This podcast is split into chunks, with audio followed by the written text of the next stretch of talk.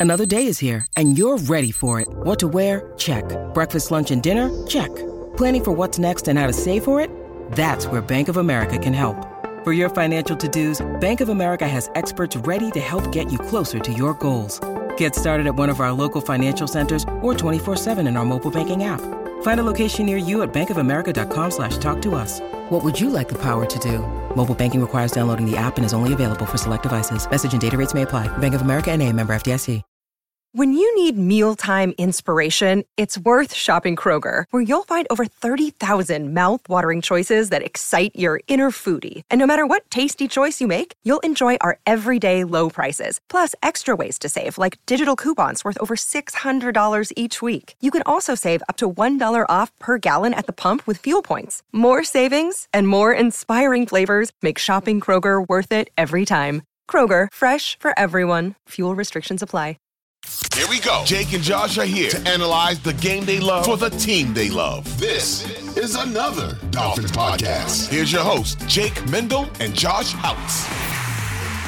Thanks for tuning into another edition of another Dolphins podcast. It is a big, big show today as we are writing down, jotting down the official Miami Dolphins must do to do list for this offseason. And to help us solidify this list, we pulled some people on Twitter, but also I can't get through a 40 minute podcast on my own. Joshua Houtz, Brian Kett, fellas, happy, happy Thursday. Happy? Yeah. maybe to, maybe to some, but uh it's uh yeah, not happy when you don't have a game you don't have a game to look forward to. But uh and frankly, Jake, I blame you for all of it. I'll take that. Yeah, there's nothing happy about this. I was driving, I don't remember where I was coming back from, but I'm just driving. I'm just like, dude, just thinking of misery. Like there's music playing in my head, and I'm just like, it, sucks, man. The season's over. It looks so promising at one point, and now we're, um, you know, dagger in our heart. But we're gonna power through this as we always do. And um, like Jake said, I'm happy to be here with you guys, talking about the team we love, despite how many times throughout our life they continue to uh, hurt us and let us down in so many different ways. I just have Jaylen Waddle's voice just echoing my head when he was in the side on the sideline there in Hard Knocks. How, how could we only score seven points? We are far too talented, and uh, that's I think what makes this offseason so frustrating. There's there's a lot of questions about this team. The talent was through the roof, uh, but at the end of the day, I mean, you're just kind of spinning out of control in that same old circle. Yeah, you're exactly right, and that it was a lot easier back uh, in the Chad Henne, Ryan Tannehill days, where even if the Dolphins were seven and seven with a couple with two games left to play and didn't make the playoffs, it's like, all right, well, even if they had made the playoffs, you kind of know what's going to happen in the first or second round. But th- this year was different. I mean, the Dolphins, you know, with with the most yards in the league, second most points, eh, you know, the league leader in passing, the most the running back with the most rushing yards, the wide receiver with the most receiving yards. You know, the offensive line plays better than you thought. You know, third in the league in sacks. When you tally that all up and say you didn't even win the division or a playoff game, yeah, that's really disappointing. Now the especially Dolphins when you had. the- I'm sorry, I was just gonna say, especially when they had it, you know, right there, right, right in front of them. I mean, um, they have no one to blame but themselves. I mean, we can all sit there and look at their injury list. We were talking about CVS reports all season long. We know what they've been through, but um, they still look like they were capable of going out there and beating those teams late in the season. And um, it just sucks that we're not going to sit here with so much doubt, and we can't even have our answers or our questions answered until um, this time again next year. So um, it's just going to be a long, long off season, and it sucks. We're entering the cold off season. The Miami Dolphins are $40 million over the salary cap. Uh, that's something we're going to have to chip away at. But, guys, for the first time in the Mike McDaniel era, at least for now, they have a first round pick. That's that's at least a pretty exciting uh, fact, isn't it? First and a second round pick. I mean, Whoa. that's uh that that is exciting and and you know we'll get further into the draft stuff obviously as as the off season progresses but yeah it's you know it it'll be fascinating to see what direction they they take um those draft picks in because the dolphins are going to lose several players and it, they're I, I don't see a scenario in where they're going to go out and be aggressive in free agency and or sign anyone really other than guys who are making just a few million dollars a year. But they do have 37 unrestricted free agents. So we'll we'll see who they're able to, you know, pile up enough money for to to, to retain.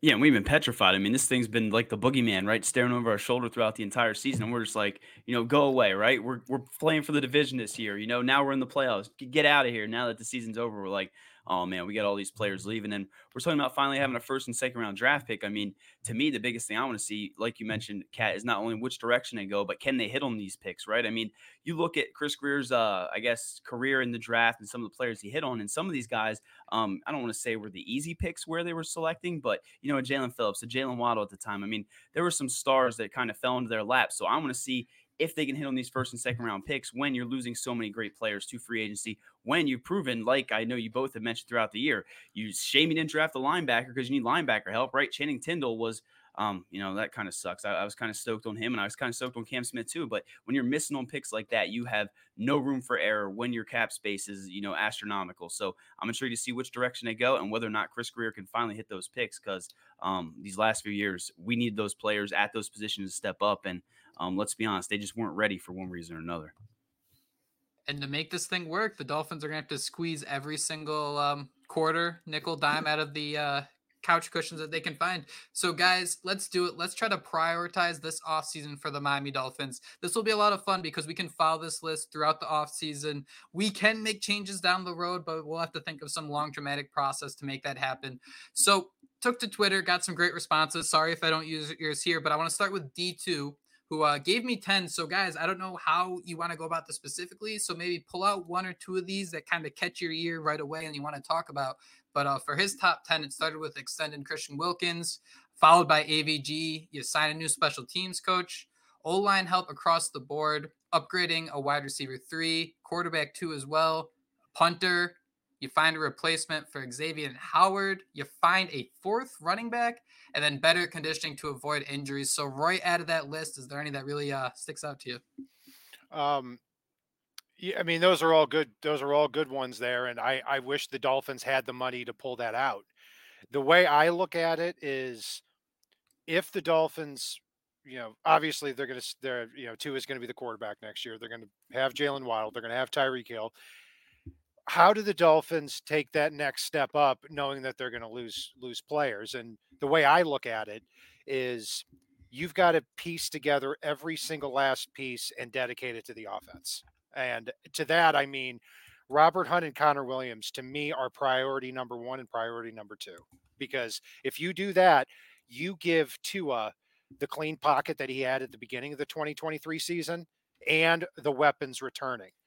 I don't give a damn about defense this year. I really don't. I mean, Christian Wilkins and Andrew Van Ginkel. I'm not paying Andrew or Christian Wilkins twenty million dollars, and I'm look. Van Ginkel had a fantastic year for the Dolphins, but you can't give him the money that he's earned this year, even with the injuries to Bradley Chubb and Jaelan Phillips. The Dolphins are in a rough position there. And eh, to me, the way I look at just the whole scope of the offseason is dedicate as much, many resources to the offensive side of the ball you can, because Tua isn't Mahomes. He's not Josh Allen. He's not Lamar Jackson. So you've got to surround him with a almost perfect ecosystem in order to to survive there. And on the defensive side of the ball, look, you could bring back Christian Wilkins, bring back Andrew Van Ginkel, but you're probably going to be in the exact same spot as at the end of next year as you are this year. You got to do something. You got to do something a little different, and, and, to me, that's that's doing everything possible to give Tua as much help as he needs. Do you um sorry sorry to cut you off, Josh? Do you prioritize um center or, or right guard? Let, let, us try to stick at one. What, what do you start with, uh, Connor Williams or Robert Hunt in that scenario? Well, that was actually, I mean, if I was the first person to speak, that was going to be my number one, right? I mean, you have a list here that you also made, Jake, and we have a ton um, that came in from our listeners. But to me, Robert Hunt needs to be that name. And um, I continue to go back to uh, Kat mentioned it. I mean, you hate to see him get hurt, but it's going to favor the Dolphins, at least as far as, um, you know, signing him to his next deal, right? He's not going to get paid top dollar as he might have if he was going in, you know, finishing the year strong. I mean, again, we wish he was out there 100% because who knows what would have happened. But I would definitely prioritize Robert Hunt, but I can see why Connor Williams is also at the top of that list, right? I mean, I think he's one of the better centers in football. It just also seems like he wants to get paid like he's one of the best, if not the best. So, um, Liam Eichenberg, I mean, you it wasn't that big of a drop off. I mean, I'm the biggest. I don't really. I've said a lot of bad things about Liam Eichenberg. I guess I'll say that, but I thought he played okay at center, and I was intrigued to see you know a little bit more. So if we had to go out there with him at center, and then you have um, Robert Hunt and Austin Jackson, you know, as two of some of those blindside protectors, I mean, I feel pretty good about that. So um, for me, it's Robert Hunt. He's at the top of that list before even a Christian Wilkins and Andrew Van Ginkel, who, like Kat said, I mean, if you have all these other guys you got to pay, you're this much over the cap. We expect Tua Tagovailoa as much as, you know, some people are sitting there going back and forth, um, complaining, um, you know, trying to replace him or whatnot. He's going to get an extension, right? So you have to pick and choose who you sign. And I think at the top of my list would be Robert Hunt. Yeah, I like. I really like the idea of that continuity, having that entire side of the offensive line locked down. Uh, making Robert Hunt is that that priority, I, I, think, is a great idea. And then it could also be Chris Grier. You know, I drafted this guy, and we're giving him a second contract, like Austin Jackson, talking about that offensive line success story. So let's write that down. Robert Hunt as Miami Dolphins' biggest offseason or even pre-offseason priority. They can have those conversations now, guys. I want to talk about center for a quick sec- second here because I do agree that I think that center could go number two here. Uh, but I'd like to get your guys' thoughts here on how much the offensive line would improve with Connor Williams. And when we're discussing that the Dolphins are already 40 million and you know over the cap, you need some young players to step in and, and have a big role. I'd be pretty comfortable having Liam Eichenberg start, but why not, you know, keep throwing darts at this unit, the offensive line? Wouldn't it kind of make sense to look at what the the Baltimore Ravens did and, and the Kansas City Chiefs with drafting a center pretty early? And the, you know, obviously you don't want to snap your fingers and say whatever center's there, we can instantly plug and play. But that kind of seems like a position that if you can hit on that first and second round pick, you don't have to think about it for at least eight years. So while I think Connor Williams could be an option, and I think maybe even a cheaper option uh, than some might project getting Robert Hunt on the books is so important because I'm already seeing the aggregator websites putting uh, five players the the Lions are going to go after in free agency, the Cardinals, and having Robert Hunt be the face of that. It gets me super jealous. So I wonder if you can kind of work around and improve this offensive line. Let Liam kind of quote unquote be that guy, and then maybe you draft someone who can hit the ground running, and then Chris Grier can say how great he is at drafting offensive linemen. Right, and uh, Robert Hunt is depending on where you look. I mean, PFF projected him to make 13 or 14 million um, per year. A Spotrac had him at 9 million. Uh, he's probably going to end up somewhere in between those two figures. And yeah, I, I'm with you guys. Scrape together every last dollar you have because not only is he a, a fantastic right guard, but if you get in a pinch, you can play right tackle as well. And, you know, Connor Williams, it'll be fascinating to see what the league thinks of him with with his injury because would it make more sense for Connor Williams at 27 years old if he's not going to be you know in tip top form would it make more sense for him to come back to the Dolphins on a one year contract play through that round back into shape and then try to get his big payday yeah, and you know one thing I told you before we came on here about the hamsters taking time to turn, but whether or not you sign Connor Williams, that then opens things up with Liam Eichenberg, right? I mean, you're not probably not going to move uh, Connor Williams back to guard, although we know he can play guard very well. But um, Liam Eichenberg could then shift over to guard, and then you'd probably need um, Terron Armstead to either come back or I, I guess he's talking maybe potentially retiring. But I think that's the way to go. I think you need to get the offensive line in check, and I, I do think Cat had the right approach when he's sitting here saying just max out that offense and. Um, I think Jake, you touched on that as well earlier in the year. So, um, yeah, Connor Williams, Jake, Robert Hunt, lock it up. And I'll tell you this: if you were to tell me right now the Dolphins would bring back Robert Hunt, Connor Williams, re-sign Kendall Lamm for cheap, and they would lose every single last free agent from Christian Wilkins on down to the janitors, I would take it. That's that's the way I perceive this offseason because I, I want them – to return Hill and Waddle and HN and HN and keep that speed, but also be able to protect Tua. That is to me the route to a championship. Anything else, you're talking about a, a nine to eleven win team again. Man, I, I, I wouldn't hate eleven wins, but no, I, I I totally get that, and I think really understanding where the Dolphins can lean into continuity is going to be so important. Those guys you can kind of trust and build around year after year after year. Uh, so number one, I, I say we put Robert re-signing Robert Hunt. Number two, can we say figure out the center position because I think that Connor Williams is going to be up in the air. And and while we invest really in offensive line, sorry, invest in offensive line. Should I write that down? Do you guys trust uh, Chris Grier to say we don't bring back uh, Connor Williams or we throw Liam Eichenberg out there? Either way, do you uh, you know anticipate Chris Grier being able to draft an offensive lineman because he's I don't know he's his history doesn't suggest he's the best at it.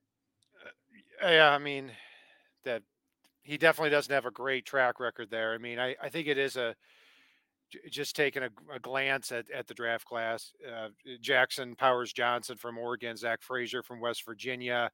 It looks like a pretty good center class, and I I the guy I was eyeing last year when they took Cam Smith was John Michael Schmitz from Minnesota. I thought he would have been a 10 year starter, and he he looked good when he was on the field um, for the Giants this past year. So um, the easy answer is I think any idiot can draft a center, but um, it, it, seems like the offensive linemen that Grier has drafted have, at least for the totality of the rookie contract, have been disappointments. He has that. Uh, he's got an Adam Dunn type vibe when it when it comes to uh, drafting these offensive linemen. Maybe a home run, fair chance it's going to strike out. How about um, invest in an interior offensive lineman?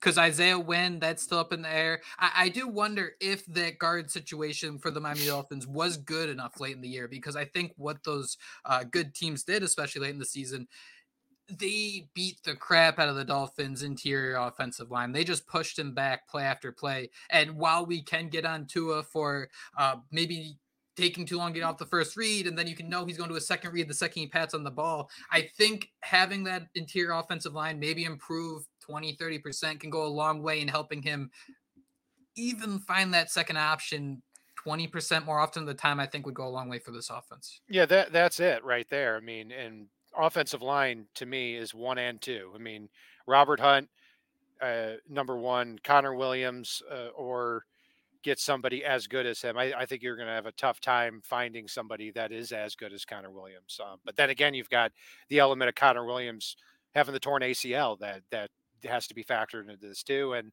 how big of a contract does he get based on that? Uh, I I want Hunt and Connor Williams to be signed long term. If the Dolphins can pull that off with the limited resources they have, that is the best thing for me. Um, and then everything else on the team, I'm flexible with with pulling resources together from wherever they may come from. But the offensive line, you got to get right because that was the problem this year, uh, late in the year, where when teams started to to pick up on that team speed that the Dolphins had on offense and the quick release the, Tua was not in the habit of going to his second read, or if he did, wasn't very good at it. And so he's got to get in the habit of of being able to get to that second read or make a, a couple of more uh, uh, plays that are not on structure. I do think, um, I mean, Chris Grier is never going to come out and say like the world's on fire, things are in a bad situation. Uh, but he didn't seem too concerned about the salary cap situation. He he kind of just said that uh, him and Mr. Ross have already had some things planned. So I mean, I could see the Dolphins going absolutely uh, bananas with in terms of just um, switching up contracts, uh, uh, you know, throughout the offseason. I mean, I wish I could go into more details, but you don't really don't know how they restructure contracts until they do it, turning things into salary uh, bonuses and things like that. But I mean, Stephen Ross, he's done some, you know, silly things, said some stupid things in the past. He's never afraid to throw money around. So I don't really want to give up on the idea of keeping someone like Christian Wilkins around just for the fact of trying to see of what this Dolphins defense has done. I mean, he's played 17 games in three straight seasons. Uh, just the engine and there's been unreal cat i'm curious what would this defense look like without someone like christian wilkins? Obviously uh, such a important role he plays 98% of the snaps but at the same time i don't think you take him away and he turns the defense turns into you know swiss cheese so well i guess more swiss cheese than it was at times i don't know. Look and christian wilkins would be a loss and based on what we saw at the end of hard knocks it, it looked like he was saying his final goodbyes. And you take a look at how hard how much the Dolphins talked with Christian Wilkins last offseason and nothing got done. I mean, I, to me, that was it. And maybe you can franchise him, maybe you can't, but I, I don't think he returns. And it, it, it will be a loss. I mean, and and I don't know who you sign or who you draft because you've got to got to got to start piecing together defensive linemen from that point to try to make up for that. You, I mean, but more than likely you're getting worse at that position. You're also pro- you're probably getting worse at, or you are getting worse at the outside linebacker spots if if Chubb and Phillips don't return. Those are the uh, questions that that are going to be asked this offseason uh, with with all these guys. I mean, you look at Chubb and Phillips. I mean, at, at outside linebacker, are you going to go spend pull all your dollars together, fifteen million on a on a free agent that's available at outside linebacker because you want to replace Chubb or Phillips? I I, I don't think you can. I think you just gotta gotta learn to eat crap and like the taste of it when it comes to that situation. So the front seven, I think, is going to it's not going to, I don't think it's going to look pretty uh, here. But if that means that you keep Robert Hunt and Connor Williams at the offensive line, I think it's worth it. I think so too. And I think almost when they signed Sieler, right, that was kind of their, um, you know, to get ahead of this thing, to make sure they had that guy that could be locked up and be the center of that defense. Because let's be honest, Sieler balled out this year. So um, it's going to definitely suck. Jake and I were talking about it. Um, my notes basically just said about resigning and please, baby Jesus. And him and I both you know, envision him going to a team that had a ton of cap space and just completely changing the locker room and the culture. I mean, that's why you don't want to see Christian Wilkins go, not only because he's been here, you know, building through this, fighting, battling with the team, um, but getting better every year, but because he's one of our best players and leaders, both on the field and off. So it's going to suck to see him go, but I think I agree with you, Kat. If I had to choose between solidifying that offensive line and then, you know, throwing darts or next man up or a rotation of guys next to Zach Sieler, um, I'm sorry, Christian Wilkins, but I'm okay seeing you leave. Go get that bag. I wonder if they're gonna kind of do anything they can for someone like Andrew Van Ginkel, just for the sake of. I, I you wonder when Bradley Chubb and uh, Jaelan Phillips are going to be ready. I don't know if you can. Can you invest another high resource at edge rusher? I mean, Bradley Chubb has a monster contract. Jaelan Phillips, a former first round pick. Is this a team that'd be comfortable or is in a position to to spend high on pass rusher, whether that it's through the draft or, or whatever it may be. I, I, wonder if maybe signing Andrew Van Ginkel is just the only band aid that makes sense based on value and, and the type of production you're going to get. My hope is that Van Ginkel doesn't have the computer stats um, to warrant a big contract from another team. That's my that's my hope, and that you get him back for six or seven million a year. But more than likely, it's to he's probably priced himself out of the Dolphins' range with his play this past year, and good for him if that's the case. I mean, but yeah, that's it. It comes down to with the amount of money the Dolphins have thrown around over the last couple of years, and I've agreed with them throwing that money around, but not everybody's going to return, and it's going to be a different situation with Dolphins fans this offseason because we are not used to being in a position where, wait, why did we not bring back Christian Wilkins or Andrew Van Ginkel? It's not about that. This isn't Major League Baseball. Like there are actually rules in this sport compared to other sports where the Dolphins don't have the luxury of bringing everybody back like they have in previous seasons.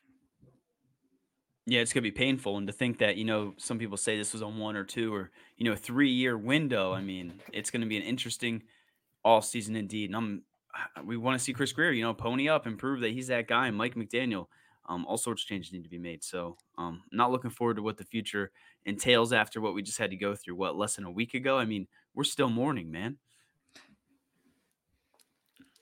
I'm cool. So we'll have the two offensive line notes at the top. I'm cool having Van Ginkel, Wilkins closer to the bottom. We're going to try to pull Wilkins up as we go through this. How high would you guys put?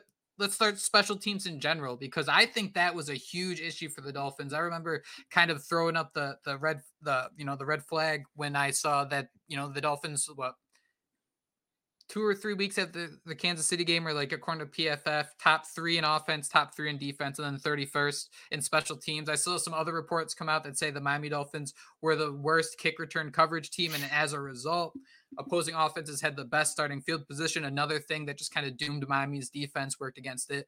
So how big of a priority is that as you go through the pain points of this 2023 season? Where does special teams rank?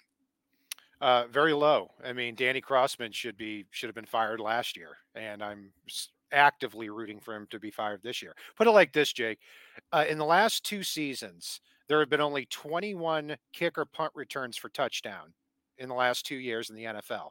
The Dolphins have let up four of them.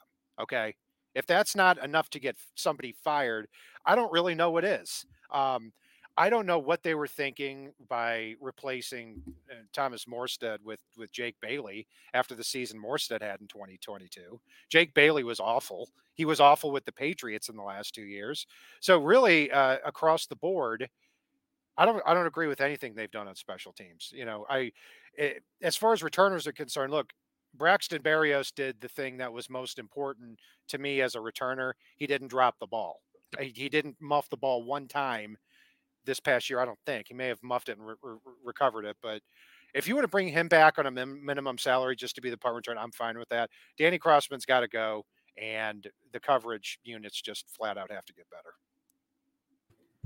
Yeah, I had that top of the list. I think that was the list you might have made, Jake. But if you go down all of our listeners, you know, they said special teams were at the top. And um, then I went and wrote in my notes, you know, last season I thought Danny Crossman was gone. I think I have the tweet. I said Danny Crossman be gone. I believe Josh Boyer as well. So I thought he should be gone last year because of how dismal it was. Jake Bailey, eat him into the sun. I know he's an un, uh, unrestricted free agent or whatever.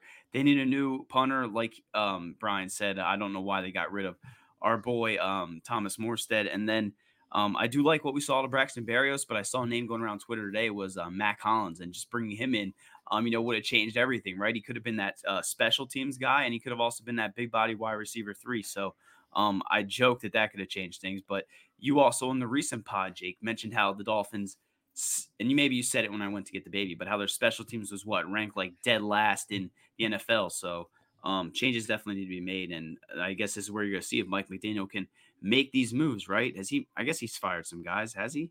Has he gotten rid of? I get Matt Applebaum. Right? Was there anybody else? Josh Boyer, I thought that was so weird. You know, we had this lead up about how it took a year, like we had to get used to the whole system. I mean, Danny Crossman, correct me if I'm wrong, I'm pretty sure he was a holdover from uh, Brian Flores as well. So so it was kind of weird to see him come back for for a second year. Uh, Mr. Perfect Season, uh, he started his list: premier tight end, another cornerback. It's time to replace Howard. Improve special teams as his third, and then pay keep Christian Wilkins as his fourth. Uh, guys, cornerback. I, I know we want it, it starts with the offensive line, but there was an interesting quote from Howard where they were discussing maybe taking a play, pay cut, and he kind of shrugged it off as something he wouldn't do. Don't blame him. Uh, I'm never going to tell someone to take less money than they should. Uh, so, how does the Miami Dolphins kind of rebuild the secondary? I think DeShon Elliott is also a free agent as well. So, how is the how are the Miami Dolphins going to do this? Did, did you guys kind of feel like Howard might be a goner? Oh, he's gone. Uh, and it's a shame because it's really one of my favorite Dolphins of all time. I mean, over a span of I, I believe what between 2020 and 2021 there was something like in a span of 25 games he had 17 turnovers. It was insane. It, that's that's nuts and a really a borderline hall of famer probably won't make the hall of fame kind of in that cam wake territory where maybe a, a pro bowl or two short but yeah look he's 31 years old and this guy can't get through a season healthy and when he was on the field this past year, there, you know, he had he had a stretch of games early in the season where he was good, but other than that, no. Um, and then you look at, um, but you look at the at the defensive back position though. I mean, Jevon Holland will be back for another year. Jalen Ramsey will be back, and DeShon Elliott. I really don't think he's going to have a huge market, and he was a, a pretty underrated signing. If you could get mm-hmm. him back for a couple of million, which I think the Dolphins can, I think you do that. I mean, it's he played bad late in the season, but he and Jevon Holland both had bad knees. Two safeties, two starting safeties, four bad knees between both of them. And then at the cornerback spot, Kader Kohou played like garbage in the last month of the year, but he's he played well in the year and a half before that. Cam Smith, the expectation is he ste- steps up and he's the cornerback opposite um, Jalen Ramsey. But I I am okay trying to piece together the Dolphins front seven and then you get into the NFL draft where it's supposed to be deep at cornerback this year. Maybe you draft a cornerback in the first round to put him opposite Jalen Ramsey in a secondary with DeShon Elliott, J- Jevon Holland, and, and Kader Kohou. And that you'd have a great secondary, and you would really just have to piece together the front seven. God, ah, God, can you can you really do that after Cam Smith, Josh? I don't know. I mean, we're going to find out if they do, right? I mean, I, I hate seeing Xavier Howard go, but I think the writing's definitely been on the wall there. I mean, I almost thought they were trying to replace him with Byron Jones until that turned to shit. And then they made the Jalen Ramsey trade, and you just knew they couldn't keep both of them, right? So, um, with the injuries, it's going to be a shame to see him go. But coming into this, I almost have, well, you have written down, you know, most important undrafted free agents to sign. And to me, DeShon Elliott has to be one of them, right? I mean, how awesome that defense looked at times. Yes, you mentioned it kind of fizzled out towards the end of the year, but that would be at the top of my signing. To me, I just want to know who's that number two guy? I mean, do you go out there and, and bring back a, a veteran free agent? I mean, do you move Kader to the outside? I mean, you mentioned he played terrible in the well, I don't want to say you said terrible, but he played um, less than less than we less than adequate in the slot. I mean, he's we've seen him play on the outside. I mean, that's not his ideal spot, but could you potentially see him going out there? I mean, for me, we want to see Cam Smith step up, but um, unless this year humbles him and we see him take the next step in year two, they're definitely going to be looking towards the draft or um, I guess via free agency to bring in someone opposite of Jalen Ramsey, which who knows how long he'll be around, right? I hate to be doom and gloom, but it just feels like every year from now on they're going to be making these roster moves can the Dolphins really, I don't know, be cheap in the secondary? I mean, Nik Needham never saw playing time. You see, you draft Cam Smith, he doesn't get playing time. Uh, Vic Fangio really likes to trust his guys there in the secondary. Uh, is there a scenario where you could see the Dolphins just kind of uh, glue and duct tape it together in the secondary? Because I, I really think if Fangio is going to get uh, picky about a position, it's going to be uh, safety. And then I also think he's going to get like five undrafted free agent defensive tackles that he's obsessed with. Yeah, I, I hate to tell you, Jake, but the Dolphins aren't going to have a choice. I mean, look, true. look, they the what we've seen the last two or three off seasons, that's not going to happen this off season. I mean, they're not going to be able to say, "Hey, let's go out. Money's not an issue. We're going to spend, spend, spend." They do that, they're they're getting themselves into big, big trouble down the road. Uh, and I think you're going to see them being being a little bit more cheap this year. And and to your point, maybe that's why you take a leap of faith and you start Cam Smith at, at cornerback because you invested in him. Maybe you take a leap of faith and, and you have Erik Ezukanma as your third receiver if, if he comes back healthy. Maybe you take a leap of faith and you have Channing Tindall take over for Jerome Baker. But those are the types of decisions that are going to have to be made. And as far as the draft is concerned, my preference is that the Dolphins trade down until it hurts because you take a look at like what the Rams did this past year. They had 15 draft picks because they had so many spots on the roster to fill. They didn't hit every pick, but they came away with four or five really good picks. And I think when you go with quantity over quality in the draft and you take more more swings at the plate, that's when you start to see, you know, a lot of these a lot of these players come out of nowhere. I'm a, I'm 100% good with trading down. And you mentioned Ezukanma, Tindall, you know, um, Cam Smith. Do you think maybe this is what they're waiting for, right? They knew the impending doom, the boogeyman was coming up, and, you know, they had to get these guys prepared for um, this type of year. And, you know, Jake keeps saying Vic Fangio. Do we have any doubt that he's going to be back this year? I mean, I know we keep hearing John Harbaugh or is it Jim Harbaugh? Jim Harbaugh lingering, um, could make the jump to the NFL, you know, the pros. If he does, I mean, uh, he could be taking Vic Fangio with him, right? Or is that out of the realm of possibility? I haven't heard anything about Fangio um, leaving, but I, I always thought that was a possibility. Um, you know, it's eh, I, I wasn't as impressed with Fangio as I thought I would be, but um, you know, he- he's been around in, in the league for a long time, so I, I I think I really think Fangio as a defensive coordinator and play call is probably the least of the Dolphins' problems right now. Um, so we'll we'll see what happens happens there. Hope hopefully hopefully you're right on that, uh, Josh. Where where you know Channing Tindall and and Cam Smith are are players that can step into those roles, and they've been primed for that. But they didn't play a lot of snaps on defense either. I mean, uh, so eh, I, I wonder is that by design, or, or were they not just not good enough to see the field? And and at this point in their career, I tend to think they were just not good enough to see the field. But we'll see. with limited to work with, what what what do you feel becomes that third priority, right? Because if you want to continue to build that offense or find ways for it to be successful, what needs to improve? We hear things like Derrick Henry saying he thought he's gonna be drafted by the Miami Dolphins and talked about how he like would love to play in Miami, how that could be a possibility. Sorry, drop my pen. We also see situations where, man, this Dolphins offense. Imagine if they just had Sam Laporta, how different that'd make the offense can they survive with Erik Ezukanma becoming that physical wide receiver number three that you can maybe use in the backfield occasionally, and then just kind of piece the rest together with Durham Smythe scratching and clawing for 50 yards a game? Where is that, you know, after you kind of get happy with your guys there at on the offensive line, how do you make this offense perfect for Tua? You know, after the top two priorities, if if we're we're talking about resigning Robert Hunt number one, Connor Williams n- number two, or getting the center position right. To me, uh, priority number three is is gather is re-sign as many of your own players that are not going to command a lot of as uh, that are not going to command a lot of money. And the mm-hmm. three guys I look at are Kendall Lamm, DeShon Elliott, and um, now I'm forgetting somebody now. Uh, Kendall Lamm, DeShon Elliott, and Raekwon Davis. Those because those are three players that I could see in, in a season where you're not going to have a lot of money to play with. Are those three guys that can come in and be serviceable starters so that you don't have to replace them? Because yeah, if if you lose Wilkins, that sucks.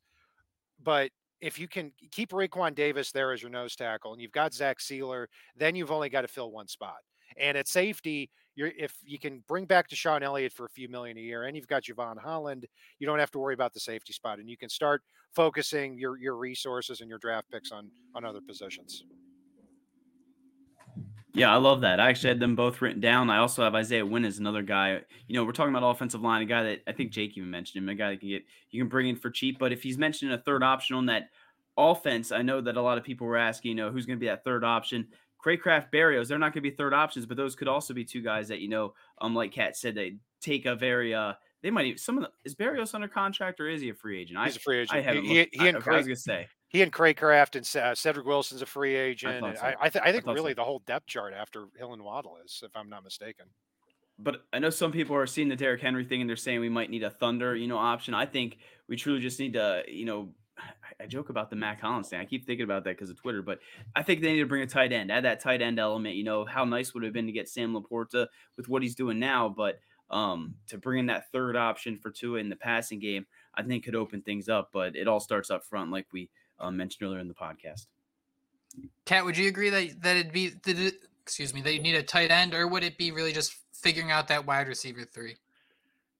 I I lean toward receiver three more. Uh, and the reason I say that is, I mean, the, the tight end position, look at the last two years, it's kind of been neglected in the passing game anyway. And I like the idea of getting, of having a tight end eh, that can be one of the best blocking tight ends in the league as opposed to somebody that's sent out in pass patterns. I mean, I, again, uh, uh go back over and over again is when Tua has a clean pocket to throw from, his arm is not an issue.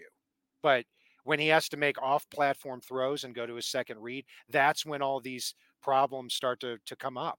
And so, yeah, I mean, of course, I wouldn't turn down a Sam LaPorta. Who wouldn't like one of those guys? And and you've seen a lot of tight ends this this past draft come out and and do a great job. And heck, if Brock Bowers gets within striking range um, of the Dolphins at 21, that that might be a different conversation. But in general, tight end tight end's a position that I'm I'm not I'm not really prioritizing in in, in the off season. If you had to like just pick someone in the NFL, who who would be like your ideal number three wide receiver, like body type wise? Um, I mean, I I like Josh's suggestion of Mack Hollins because I I honestly would take him over Cedric Wilson. I would take him over Chase Claypool, and he can also play special teams. He he's also somebody that doesn't separate all that well. But then again, do you are you going to have a third receiver? Um, that if you have a third receiver, do you need do you want a little bit of size, or do you want somebody who can separate at an elite level, the, the guy that Tua likes? That's going to be the question. I mean, so do you go with a Mack Hollins, or, do you go with like a, a Jahan Dotson type from from the Commanders, who's not a free agent, but that type of body type? And if you get into the second round of the NFL draft and a wide receiver falls to that spot, do you start saying, uh, let's let's take this offense to a, to an even higher level with a wide receiver like that. So th- these are all things that are going to play out here. Yeah, I guess the tight ends I'm thinking of are more of a I don't want to say a slot wide receiver, but um, I guess Dalton Kincaid was one of them. I guess what we Mike all pictured, maybe Kyle. Yeah, Mike Gesicki. Uh, uh, to the that's the next uh, evolution of him, right? Isn't that Dalton Kincaid like uh, the next evolution of him? But like a guy like Kyle Pitts, like how we dreamed him up in our head. That's what I was kind of envisioning as that uh, third wide receiver. But whoever it is, it always need to have someone step up and um, late in the year, it turned out to bite him in the ass, right? It's still my dumb brain. Why, why couldn't Braxton Berrios or like even a River Cracraft or Cedric Wilson's do work on a team's third cornerback. Why why can't why can't I wrap my head around that that just simply not working?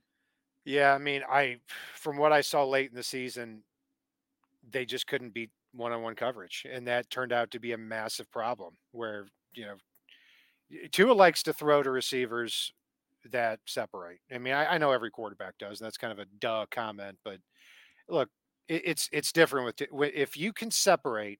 Tua has the accuracy to find to, to find you as long as he's well protected. It's it's as simple as that. And I, you know, Chase Claypool, River Cracraft, Cedric Wilson, Braxton Berrios. I, I, don't think you prioritize any of these guys. I'm interested to see if Braylon Sanders is going to make that step up this year, where you know he is somebody that can that's fast. He can separate and he's been on the practice squad now for what the last two years. Uh, I'm I'm hoping he steps up and he becomes a factor this year.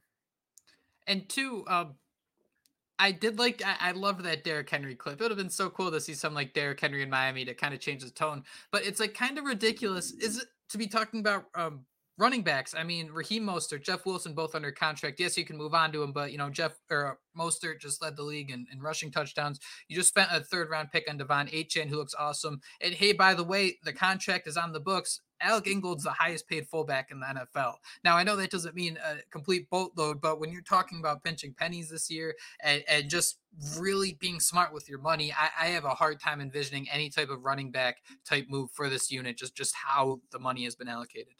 Yeah, I don't think the Dolphins are going to add a running back. And if you told me that next year that you're going to have Raheem Mostert, De'Von Achane, and Chris Brooks as your top three guys, I'm totally good with that. I don't know what Alec Ingold's doing on the team, quite frankly. I mean, you you mm-hmm. extend the guy and give him five million a year, and it, it's nothing against Ingold, but why is it on third and two or third and one, him in the backfield at fullback is never the answer? I, I don't I don't get it. This guy is it, it, it, makes absolutely no sense to me. Alec Ingold, you, you pay him five million a year. He touched the ball 15 times this year. What what kind of sense does that make? So, yeah, look, if you have Derrick Henry at running back, is Mike McDaniel going to have the discipline to call plays with he and Alec Ingold in the backfield? Based on what I saw this year, the answer is no. So, uh, yeah, I, will pass on Derrick Henry, and I'm I'm I'm still very very confused by the the Ingold extension before the year. I would have loved to see Ingold get more carries, especially you know in that frigid weather last week. I mean, for me though, with Derrick Henry, I mean, I don't know where that came from, but I will always want Derrick Henry on my team. Uh, I think I did my first mock draft had him there, but for now, with the way the Dolphins cap situation is, just squint your eyes and pretend that Chris Brooks is your Derrick Henry because that's probably the closest we're going to get. I have one more thing to bitch about real quick. Uh, the as far as the last game's concerned, I thought one of two things would happen: that Jeff Wilson and Alec Ingold would be in the backfield, and Jeff Wilson would be pounded inside, given that it was negative five degrees outside. Or I thought it's going to be a heavy game with Achane and Raheem Mostert, and that that's basically going to be okay. We're going to run the ball 40 times with these guys, and that's where the big plays are going to come from. We're going to pound away, and that's good. None of those two two things happened. Would they run the ball 14 times in frigid weather? No, none of it made sense. And when Mike McDaniel said that um, play calling is, he basically said play calling's on the table this year. Everything's on the table. I, I would certainly welcome that. I look, I support Mike McDaniel as the coach. I think he should be the coach. I think he's a brilliant offensive play designer. But as far as down to down, um, making preparations, getting the play in, and and adjusting and and just running the damn ball, he, he fell short this year. It's a year later, and we're still talking about the run game. I mean, that's that's all you need to say about that. I thought the Dolphins would at least. I mean, even the Jeff Wilson, I thought was like the obvious, like, hey, let's let's pound the rock. I thought the creative Mike McDaniel version of that would just be to have Achane Mostert on the field at the same line, just having one guy maybe just running nonsense every single play, having it going back and forth. Uh, but I saw the the snap counts. I think Mostert played like 40% of snaps and Achane was even smaller than that. So the overlap between those guys was was completely it, it didn't exist. And that kind of blew my mind too, because if you have all this speed and you want to take advantage of it, I mean, you got to try something. And we hear, you know, Tua complaining following the game about how communication's still an issue and there's two set motions before every play. I mean, if there are so many things happening and the ball's only going to Tyreek Hill, why do we need to say this stuff? Can't it just be people like running around like like mindlessly at a certain point if they aren't going to be used? Right. It, the offense needs to be simplified next year. That it's as simple as that. If if you're still there at the end of the year after every road game talking about getting the plays in and communication and all this stuff. I mean, something's got to change in that. And but here, the good thing is, and I, I said this all year, is that the Dolphins, especially offensively, do the hard things well. They, I mean, it, to be number one in um, yards and number two in points is that's the hard thing. But getting the plays in and doing the easy things and and running the ball when you've been running the ball well is, is where they just very frustratingly come up short. But I got to say too, uh, um, Jake, I you, have shown the restraint on this podcast, being 45 minutes in, and and you know, you haven't pointed out that Jeff Wilson caught two passes and got zero carries against the Chiefs. I, don't understand. Like of all the guys who can catch passes on this team, and and it's like the Durham Smythe thing. It's why are we trying to make Durham Smythe a thing when you have like someone like Braxton Berrios who can catch a football? It, it just how high on the list does Miami's play calling have to be? How, how, about how about that? Should that be number three? Make it something needs to change with Miami's play calling on offense. Yeah, I mean, just do the simple thing. Take what's in front. This whole offense needs to take what's in front of them. That goes that goes from Tua to uh, Mike McDaniel. You know, stop trying to be three steps ahead of the opposition all the time. Just be one step ahead. So yeah, and I hate to be that guy making excuses, but again, this was what year two calling plays. So every year at the end of the season, he says he's going to work on X, Y, and Z. It felt like at times we may have saw it last year, but at the end of the day, um, it was the same old thing. So they need to figure out a way to simplify things, figure out a way to get this thing in gear because as we saw at times, this offense was unstoppable, um, almost like they're holding themselves back among anybody else. So how high of a if the Miami Dolphins had a change of play calling and they were able, I don't know, convert a single first down against the Titans or win at home against the Bills, score a point in the second half, uh, I think that changes thing for the Dolphins. Do you think with what they had on this roster, a couple shuffles in play calling, maybe a different decision or two would have been enough for the Dolphins um, outcome to be different, or is it more focused on what's on or the players on the field? Yeah, it's it's both. I mean, you you take a look at the perfect example of that is, you know, uh, was it the Dolphins' first or second drive? I can't remember against the Chiefs, but it was, you know, it's it's second in inches, and Tua drops back and throws the ball and and misses Devon Devon Achane. And he if he catches that pass, he had blockers in front, man, he might have taken that to the house. So you've you're throwing the ball on second and inches. You're you're you're throwing the ball seven yards back in the backfield. Um, it turns out to be a very good decision. And then Tua can't hit the broadside of a barn on that play. And then after that, on on third and inches, they get a false start. It's third and five, and then through Tua throws a pick. That entire drive just summarizes how the Dolphins are not taking what's in front of them offensively, either by execution or by co- or by play calling.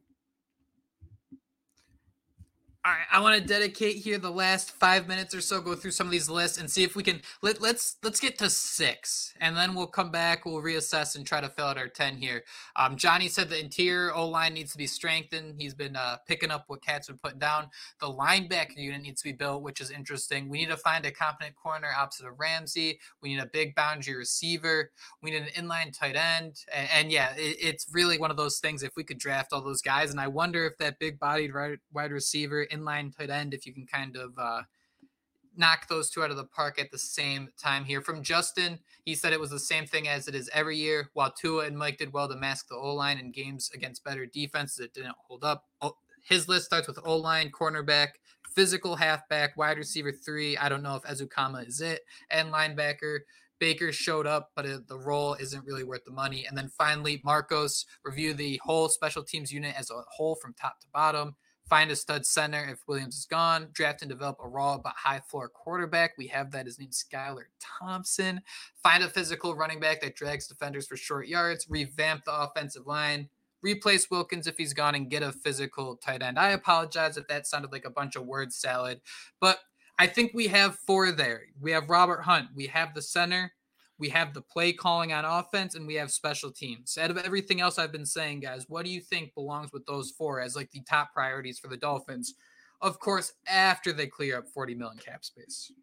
Yeah, and I'd say, you know, re- re-sign as many cheap free agents of your own free agents that are startable as possible. You know, and, and again, I go back to Kendall Lamm, who would be a backup unless Armstead retired. Um, Raekwon Davis would be a two down run defender, but you know, a nose tackle that can start for you, and DeShon Elliott, who there probably isn't going to be a big market for. That that would be that'd be big. The rest, I mean, you can light on fire as far as I'm concerned. Sorry, but I, I mean, I just. I, I don't think there are a lot of other uh, un, good unrestricted free agents that are at least need to be prioritized to come back. Um, yeah. I, th- I, think you can find them pretty easily. Yeah, I guess two things I will say is, uh, I mean, every time we've come on here, Jake, you know, at, at this point in um, the last since we started this podcast, I've been talking about the linebacking unit, and I know we saw Jerome Baker. Um, I don't want to say elevate his game. We know Duke Riley, I believe, is under contract next year, but I don't know if it's the old school uh, guy who grew up watching that thumper in the middle of a defense, the game changer. I just want to see the Dolphins have that uh, playmaking linebacker. So I would say um, change the linebacking unit a little bit, and then well, you talked about it, bringing in a, another quarterback, you know, just throwing a dart, right? We know Tua Tagovailoa is going to be back next year.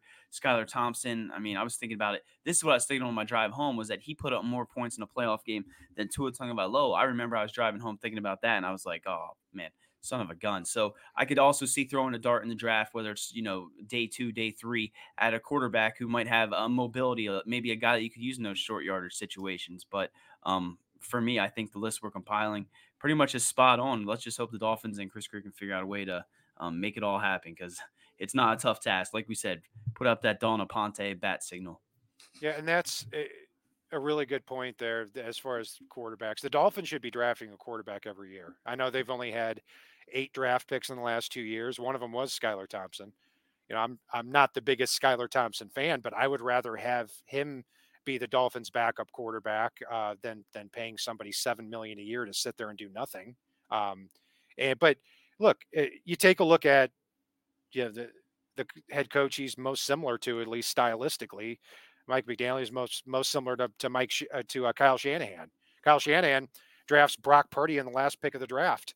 Just throws a dart. I mean, and and comes away with a franchise quarterback. If Mike McDaniel is the offensive genius that a lot of people say he is, you should absolutely be drafting at least one quarterback.